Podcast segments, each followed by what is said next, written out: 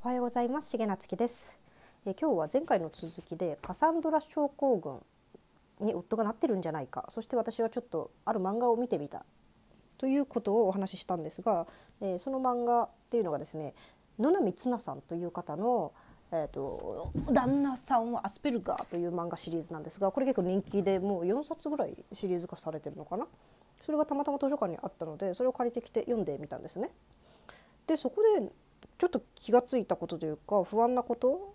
相手は何が不安なのかっていうのが見えてきたのでそれをお話ししたいと思います。きっとですね、えっと、旦那さんとかそのアスペルガー症候群のある人は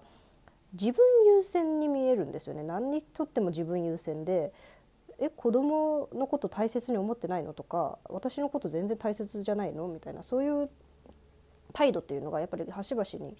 出てしまう。それで相手を不安にさせてしまうというのが大きいのかなと思いました。私もですね言葉で、え対面して話し言葉でコミュニケーションを一つするっていうのはあんまり得意な方ではないんですよね。だからよく、えーと感情がよくわからないと。その大切に思ってくれてるのかもわからないということはよくお付き合いしていた人からも言われていたし多分今の夫からも言われていたんですが、うん、じゃあじゃあ自分の感情っていうのを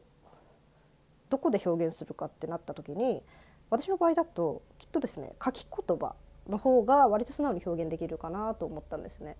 うん、これ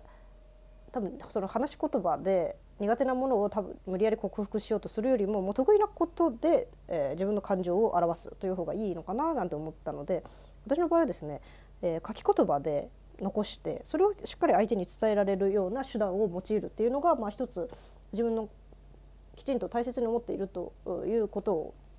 伝えるのが一番いいのかななんて思いました。なので書き言葉って具体的には手紙であったり、えー、詩を書いたりとかですねポエムだったりとか、まあ、メールもそうですよね。あとブログの文章にしたりとか、うん、SNS の投稿の文章もそうだと思うんですけどもそういう感じで、うん、私の場合だと、えー、書き言葉で残してあ子供がもうちょっと大きくなってみた時にあお母さんは僕のことをしっかりと大切に思ってくれていたんだと分かる。そういうツールを残す。それは一つ、えー、私のカサンドラ症候群を